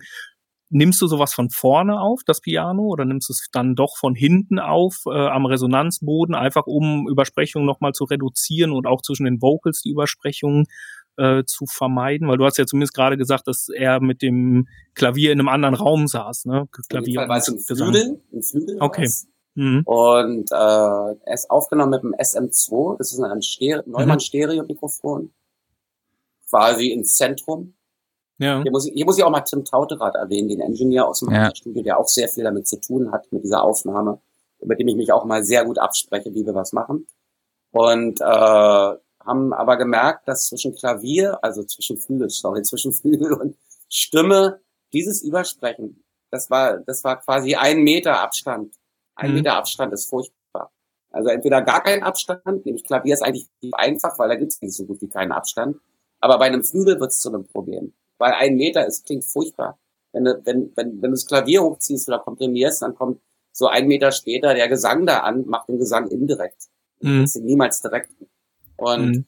da, da hat dann Tim, quasi da haben wir mit, mit Mikrofonständern gearbeitet, das quasi über der Tastatur, dann haben wir mit Mollton und die Klavier, die Flügeldecke drüber und so weiter. Also mhm. versucht wirklich, dass der Gesang nicht in dieses äh, Klavier Flügelmikrofon spricht und, und umgekehrt natürlich. Ja. Ja. Da haben wir ein bisschen Zeit drauf verwendet und so und äh, waren dann aber auch so begeistert davon, dass wir das dann quasi, als wir dann ein Jahr später dann nochmal dahin gegangen sind, um dann das offizielle Album aufzunehmen, haben wir quasi den Sound gleich so übernommen. Okay, dann müssen wir nicht mehr lange forschen, wir wissen welches Mikrofon, wir wissen ja. welche Mikrofonständer wir brauchen, um diese Molltonwand da aufzubauen.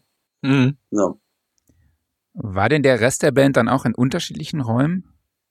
Hm, also ich äh, auf jeden Fall Drums waren in diesem Marmorraum und der Gitarrenamp war auch in einem extra Räumchen. Aber äh, der Gitarrist und der Basser waren quasi zusammen mit dem Sänger in einem Raum.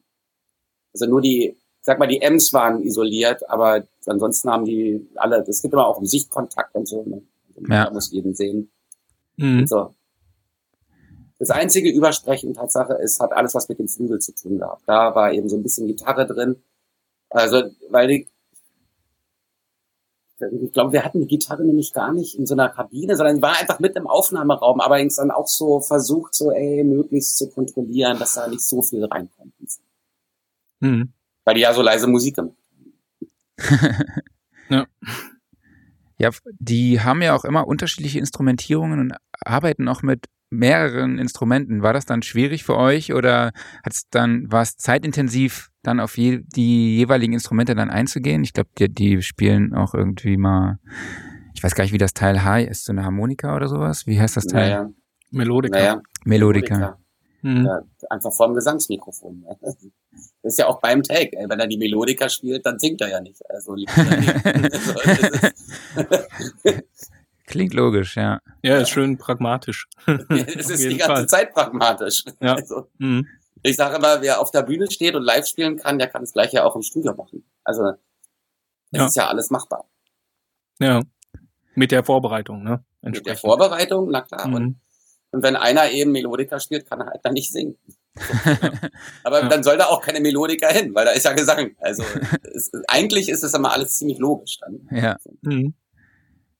Ist das denn nochmal so grundsätzlich gefragt, äh, das Live-Recording, was du machst im Studio, das ist quasi, das passi passiert zu, ich sag mal, 99,5 Prozent der Fälle? Ja. Oder gibt's jetzt so Sachen, ähm, ich meine, wenn man so, ne, wenn man weiter zurückgeht, Mediengruppe Telekommander oder sowas, ne, was ja irgendwie, wo, das ist halt jetzt nicht die, die typische Punkrock-Bands-Kombi irgendwie, ähm, die spielen aber auch in irgendeiner Weise live. Im nee, das war, Studio. da waren so viele, da waren so viele Sequenzer am Start, dass, dass die okay. haben auch äh, Loops vorbereitet, das, das macht dann keinen Sinn.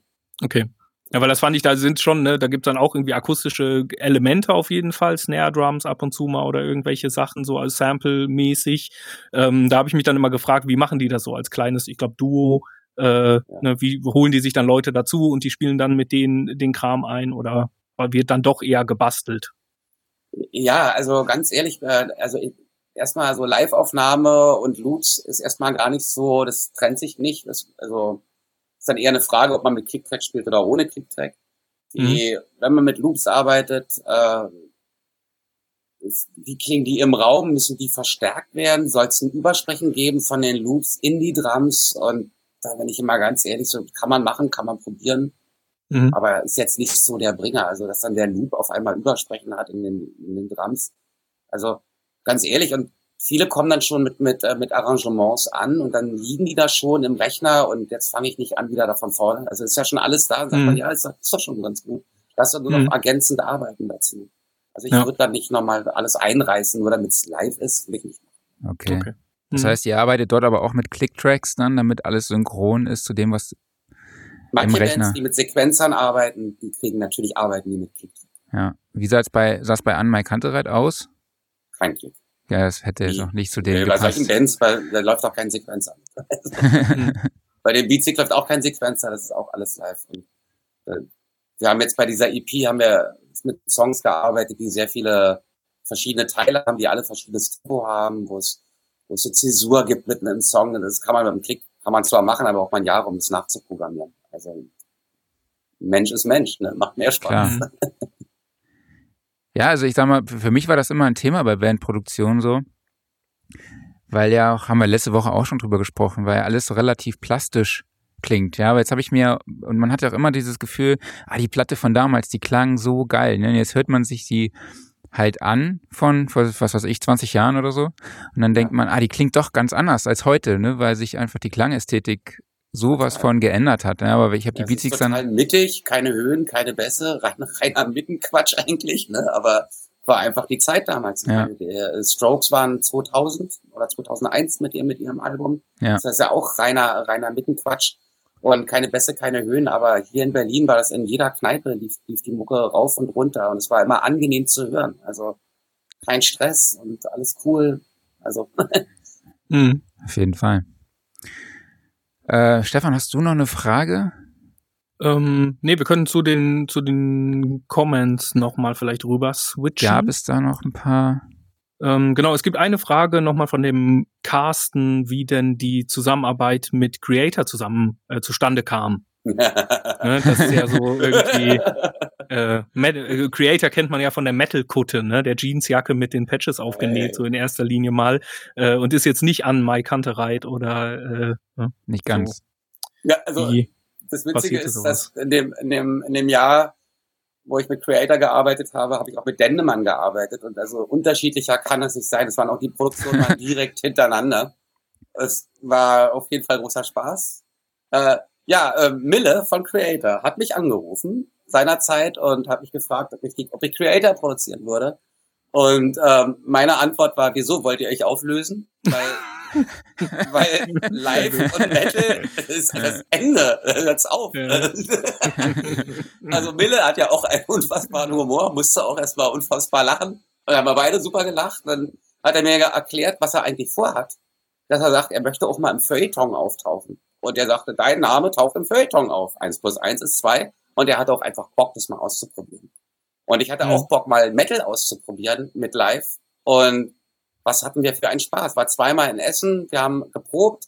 Äh, ich habe quasi die Songs gelernt. Jeder Song hat 30 verschiedene Teile geführt und auch immer ein anderes Tempo. Und was wir da gemacht haben, haben eigentlich, wir haben so geredet wie was spielst du da auf der Doppelbassdrum? Sind das Triolen oder Sechzehntel? War eigentlich egal, weil es ging immer nur, wie brutal es ist. Also, es ist brutaler als und mhm. wir hatten eigentlich nur so ein Brutalitätslevel die ganze Zeit. Ah, noch brutaler. Okay, dann spiel noch schneller.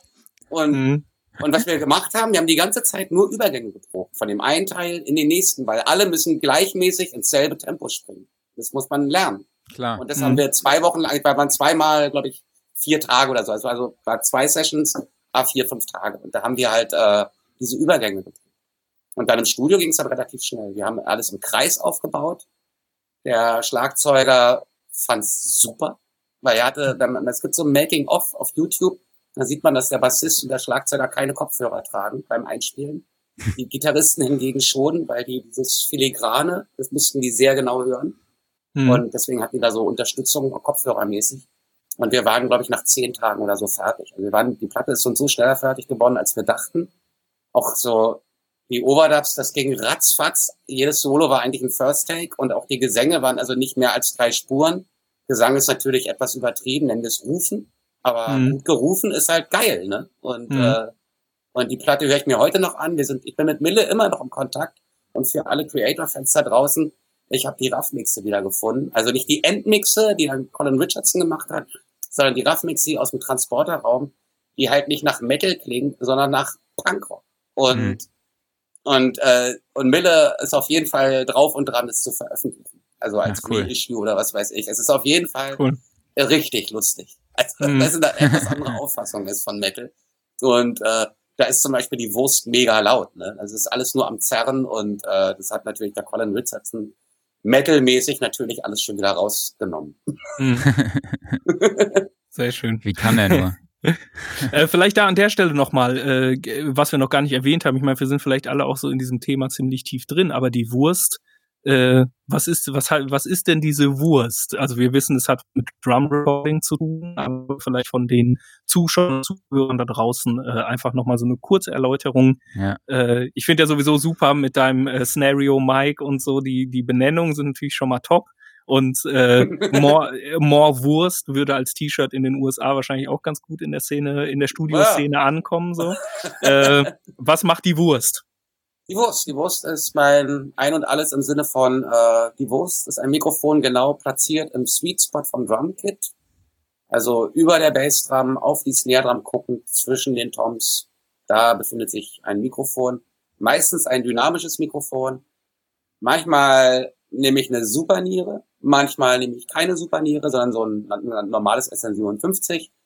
Hängt ein bisschen davon ab, brauche ich mehr Bass oder weniger Bass und also solche Geschichten.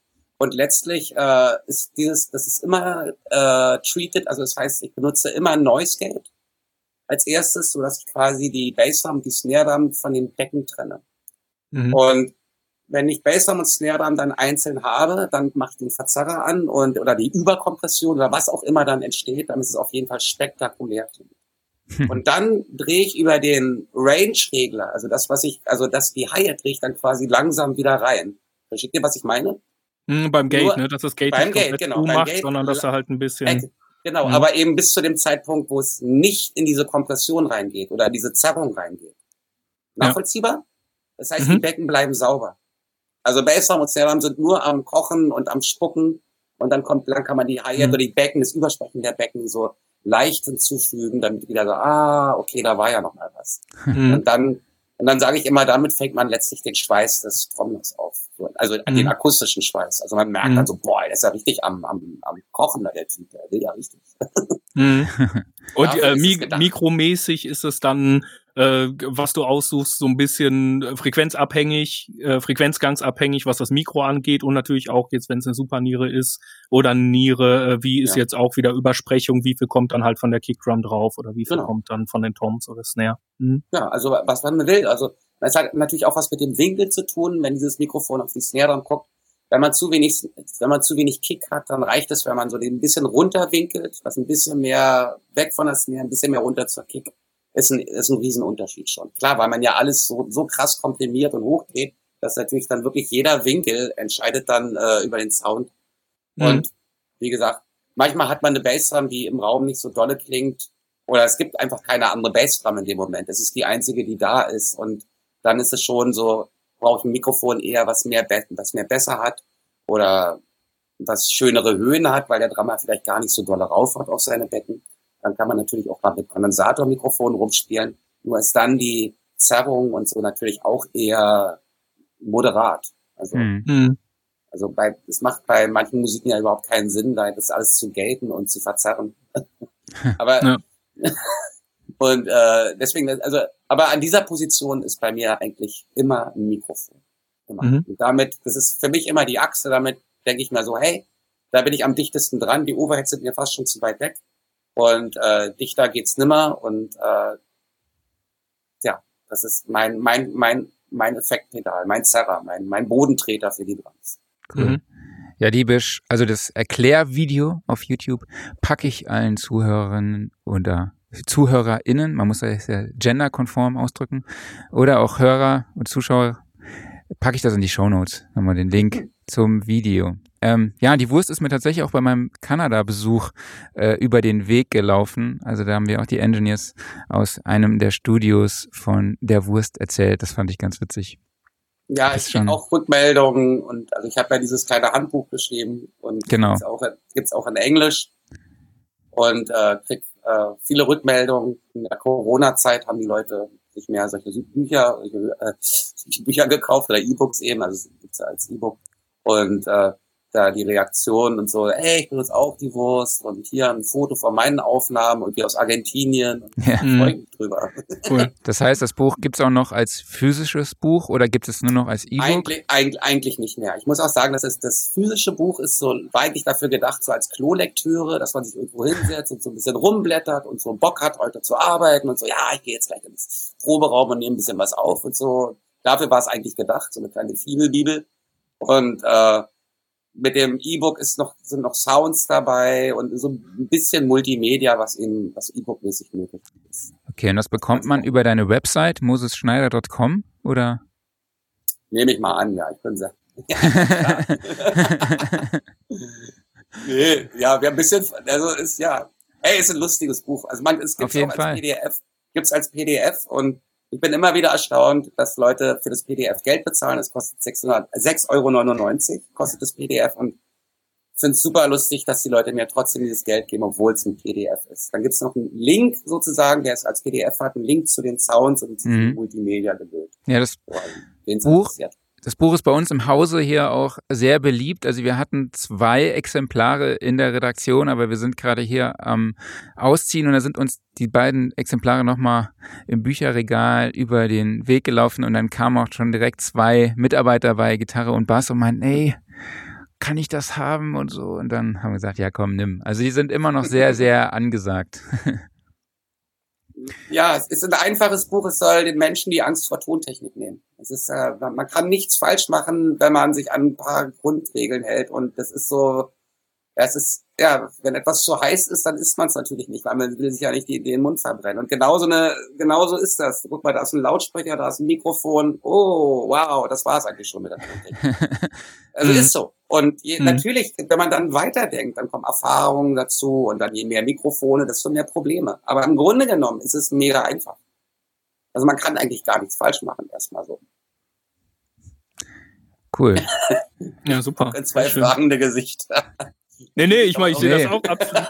Nee, nee, ich sehe das auch absolut so. Ich habe hier so immer, ich bin im Studiokomplex hier auch mit mehreren Studios und Kollegen und da sind teilweise auch Musiker oder Produzenten bei, die jetzt nicht viel tontechnische Erfahrung haben. Und dann kam der eine mal an und meinte, er würde sich gerne mal ein Mikroline für, er will Drums aufnehmen. Äh, da wollte ich ihm zwei geben, so Stereo irgendwie. Und dann meinte er, nee, ich, ich brauche doch nur eins. So, ne? Und dann habe ich mir nachher angehört, was er gemacht hat. Und das war bis jetzt ein Sound, wo ich sage, den kriegt keiner mal so eben hin. Ne, weil der einfach hingehört hat und hat einfach irgendwie einen, er hatte einen Kickdrum-Mic, aber hat dann das an dem ähm, Overhead für ihn quasi so viel rumgeschoben, bis er die Position hatte und gesagt hat, irgendwie für ihn klingt's jetzt cool und das war ja. echt so ein Charaktersound, super geil. Ja, hätte super. jeder von einer äh, Recording-Schule oder mit formalem Training erstmal Angst, wenn man sagt, irgendwie Drums mit zwei oder drei Mikrofonen, ne, dann zucken alle zusammen und sagen, was soll ich damit machen? Aber ähm, darum geht's auch oft. Rumprobieren und hören und wissen, also die, was da auf der, einen zukommt. Auf der letzten Tokotronic, die Unendlichkeit, das ist alles nur ein Wurstmikrofon, die Drums, die man mhm. hört. Das war, weil Krass, wir wollten, echt? Nee, wir, wir wollten eigentlich, weil das war eine Click-Track-Produktion, die Band ist nach 25 Jahren ein bisschen müde, von dem auch alle in einem Raum, das nervt doch mittlerweile. Und äh, wir wollen auch mal mit Streichern arbeiten und so. Und deswegen sind die letzten beiden Alben sind ja alle mit Click-Track gemacht worden. Und, äh, aber ich finde es halt immer so erbärmlich, dann mit so einer Rhythmusmaschine als Klick zu arbeiten. Und deswegen habe ich dann den Schlagzeuger gefragt, ob er nicht Bock hätte, diese Beats kurz einzuspielen. Und gibt auch nur ein Mikrofon, die Wurst, um Bass und Snare einzufangen. Und dann habe ich das alles klein geschnitten, damit eben so das als Klicktrack äh, funktioniert. Weil angedacht war ja, dass wir auf jeden Fall danach in ein großes Studio gehen und dann Drums halt richtig aufnehmen. Und die Band war halt dann auch so begeistert von dem Drum-Sound, mit dieser einen einzigen Spur. Und mhm. die Platte klingt unfassbar gut. Das liegt natürlich auch an Michael Ilbert, der das gemischt hat. Der, obwohl er, der war ja hier und ich meinte so, ey, das ist echt nur eine Spur. Ne? Ja, ist kein Problem, das kann ja, benutze ich ja Samples und so, alles easy. hat natürlich gemerkt, es ist ja nur eine Spur, das heißt Bassdrums. Kriegt man gar nicht raus, ne? Genau. Und mhm. dann hat er dann den Trick gemacht, dass er quasi diese eine Spur genommen hat, hat sie kopiert und hat äh, sich da nur um die Bassdrum gekümmert, also frequenzmäßig und kompressionsmäßig. Dann das nächste für die Snare und dann den Rest für den Rest eben. Also er hatte dann so drei, mhm. vier Spuren Minimum und, und alles parallel. Natürlich alles phasenmäßig perfekt, weil es war ja nur ein Mikrofon. Mhm. Und äh, ich finde den Drumsound, den er da gebastelt hat, phänomenal. Und das sind keine mhm. Samples, sondern das ist alles nur dieses Wurstmikrofon. Krass. Wenn es auch, wenn auch sehr gutes Mikrofon. Also dieses hm. M49. okay. das ja. hat eben auch Bässe, ne? Mhm. Okay. Ähm, ja. Ich habe vielleicht abschließend noch eine Frage. Jetzt jährt sich ja am Samstag ja, zum 30. Mal die Wiedervereinigung Deutschlands. Und du als Berliner hast das wahrscheinlich äh, intensiv miterlebt. Wie, sagen wir mal, erlebt. Wie, wie hast du es erlebt? Äh, ich saß in Hamburg in einem Kellerstudio, hatte kein Radio, kein Fernsehen, Internet gab's ja noch nicht und hab's nicht mitbekommen. Ach so. nach, nach zwei oder drei Tagen ins Büro gegangen, um äh, damals konnte man noch von Hamburg nach Berlin fliegen und zwar mit so einer Propellermaschine und wollte mit der ich hatte so einen Flug im Monat frei. Ich habe da quasi in so einem Studio gearbeitet und durfte halt immer einmal im Monat kurz nach Berlin wieder und mit dem Propellerflugzeug und bin halt ins Sekretariat gegangen und habe gefragt, ob sie mir so einen Flug buchen könnte wieder. Und dann meinte sie so, willst du Travis gucken? Und ich so, Travis gucken? Also, hast du das nicht mitbekommen? Die Mauer ist gefallen. das heißt, du warst... Dann habe ich den Fernseher angemacht und habe, glaube ich, eine Woche geheult. das heißt, du warst... Propellermaschine eingestiegen, da waren normalerweise nicht so viele Leute drin und dann, dann. war es voll mit Kamerateams und so aus aller Welt. Ja, krass. Und dann habe ich die Stadt danach auch nicht mehr verlassen, weil es einfach die eine geile Zeit war, ganz ehrlich, ja. spitzenmäßig. Krass. Also es hatte, die Menschen waren auch anders drauf, weil alle, keiner hatte keiner graue Gesichter, alle haben gelacht in Berlin und jeder hat jeden eingeladen und alle konnten es nicht fassen und äh, war eine unfassbare Zeit. Absolut. Die ging auch lange. Also das war jetzt nicht nur eine Woche oder so, sondern es ging über Monate und es war ein unfassbarer Energiepush und was weiß ich. Also ich bin ja auch dann zum ersten Mal, bin ja Westberliner und bin erstmal natürlich, ich mir alles angeguckt, was hinter der Mauer war, weil ich kann es ja nicht. Und äh, konnte es ja nicht. Und äh, war Wahnsinnszeit, ganze Jahr. Hast du da dann Studios besucht oder so? Nee. ich, doch, stimmt. Ich war einmal, äh, wie hieß es denn nicht? Ariola Quatsch, das war ja die West. Äh, und was mit A. Amiga. Amiga so. Records, genau. Und ja. die hatten äh, ein eigenes Popstudio in Mitte. Da war ich mal und natürlich dann später äh, Funkhaus, äh, Nalipa Straße. Da habe ich gleich auch ganz viel gemacht. Ja, klar. Später. Ja, wir haben tatsächlich auch vor einem Jahr einen Podcast zu dem Thema gemacht. Den findet ihr in unserem Archiv und ich haue euch den Link auch nochmal mhm. in die Show Notes. Ähm, ja, Moses, ich glaube, wir sind jetzt am Schluss. Erstmal nochmal vielen lieben Dank, dass du die Zeit genommen hast in deinem sehr, sehr vollen äh, Terminkalender. Und ja, nochmal kurz der Hinweis auf die Studioszene Masterclass mit dir, wo du dann nochmal auf die Produktion des Elektroniker Independent Duos Etna dann eingehen wirst. Das ist am 31.10. während der Studioszene in Mannheim. Tickets mhm. findet ihr unter studioszene.de slash Tickets. Und wenn euch dieser Podcast gefallen hat, dann würden wir uns natürlich sehr freuen, wenn ihr uns überall dort abonniert, wo es sowieso uns schon gibt und überall auch dort, wo es uns nicht gibt. Ähm, wir sind dann nächste Woche wieder am Donnerstag um 11 Uhr am Start, haben zu Gast Christoph Assmann, den man immer so ein bisschen als Sidekick von Henning Verlage wahrnimmt, aber auch er hat schon auch als eigenständiger Produzent sehr, sehr viele namhafte Künstler produziert und dann ist auch Klaus Beetz wieder aus dem Urlaub zurück und den hört er jetzt noch im Anschluss an unser Gespräch äh, mit den Gear News. Ähm, ja, dann nochmal vielen lieben Dank an euch beide, auch an dich, Stefan. Ja, gerne. Ebenfalls auch vielen Dank, Moses, für die Zeit ja. und Marc easy. für Alles easy. den Podcast. Und ja. all Gutes gelingen für die Beatsteaks äh, Fertigstellung jetzt. Ne? Genau. Ja. Wir sind gespannt. ja, und dann, ja, dürft ihr auch. Und, und, dann hoffe ich, dass wir uns alle auf der Studioszene dann in Mannheim sehen und dann mal ein Bierchen zusammen trinken können. Sicher. Ganz das tun wir. Alles klar, super. Ja, dann danke euch. Dann auch vielen Dank an euch da draußen fürs Zuhören und bis zum nächsten Mal. Macht's gut. Schön. Ciao. So, liebe Leute, hallo zusammen. Ich bin ja diese Woche leider nicht mit dabei beim Podcast, aber was heißt leider? Ich habe Urlaub, das ist auch völlig okay. Der liebe Kollege Bohn hat mich aber trotzdem bequatscht, dass ich irgendwie ein bisschen was zum Podcast beitrage und habe mich dann mal von ihm breitschlagen lassen, ein paar News vorzulesen. Und ja, dann habe ich mal kurz drüber geguckt, was so in der letzten Woche passiert ist. Und wie gesagt, es ist Urlaubszeit. Ich habe keine große Zeit, um alles hier rauszusuchen. Deshalb gibt es das hier ungefiltert und auch nur in absoluter Kürze die paar Sachen, die mir so ins Auge gesprungen sind. Also, was gab es alles? Es gab ein Update vom Valhalla Supermassive. Das haben wir schon mal vorgestellt im Podcast.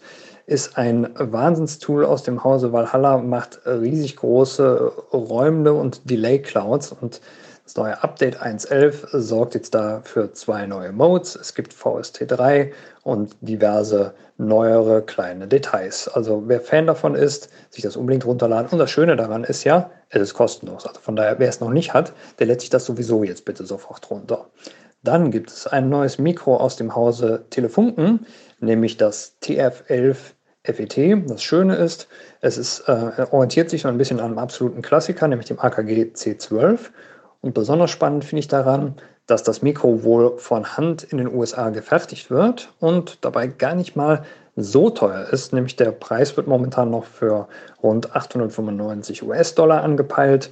Wie es dann hierzulande ist, werden wir sehen und auch wie sich das Ganze dann klanglich entwickelt, beziehungsweise wie groß die Nähe zum Original ist. Dann News aus dem Hause Softube. Und zwar bringen die Jungs jetzt ein äh, eine Emulation eines Synthesizer-Klassikers raus, den, glaube ich, so mittlerweile ziemlich jeder emuliert hat, nämlich es geht um den Minimoog. Und ähm, ja, da fragt man sich natürlich erstmal, braucht es da noch eine weitere Emulation? Jetzt muss man sagen, Emulationen von Softube sind in der Regel immer ziemlich gut.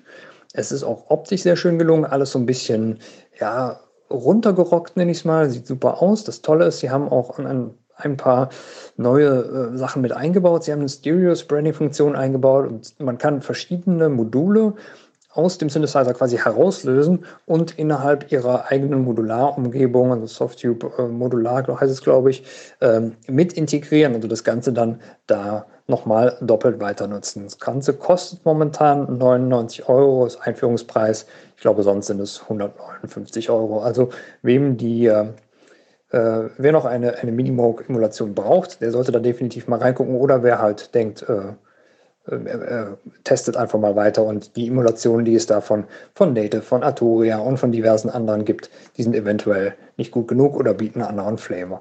Eine Demo-Version gibt es, glaube ich, soweit ich weiß, auch. Dann gab es noch einen Rundumschlag im Hause Roland.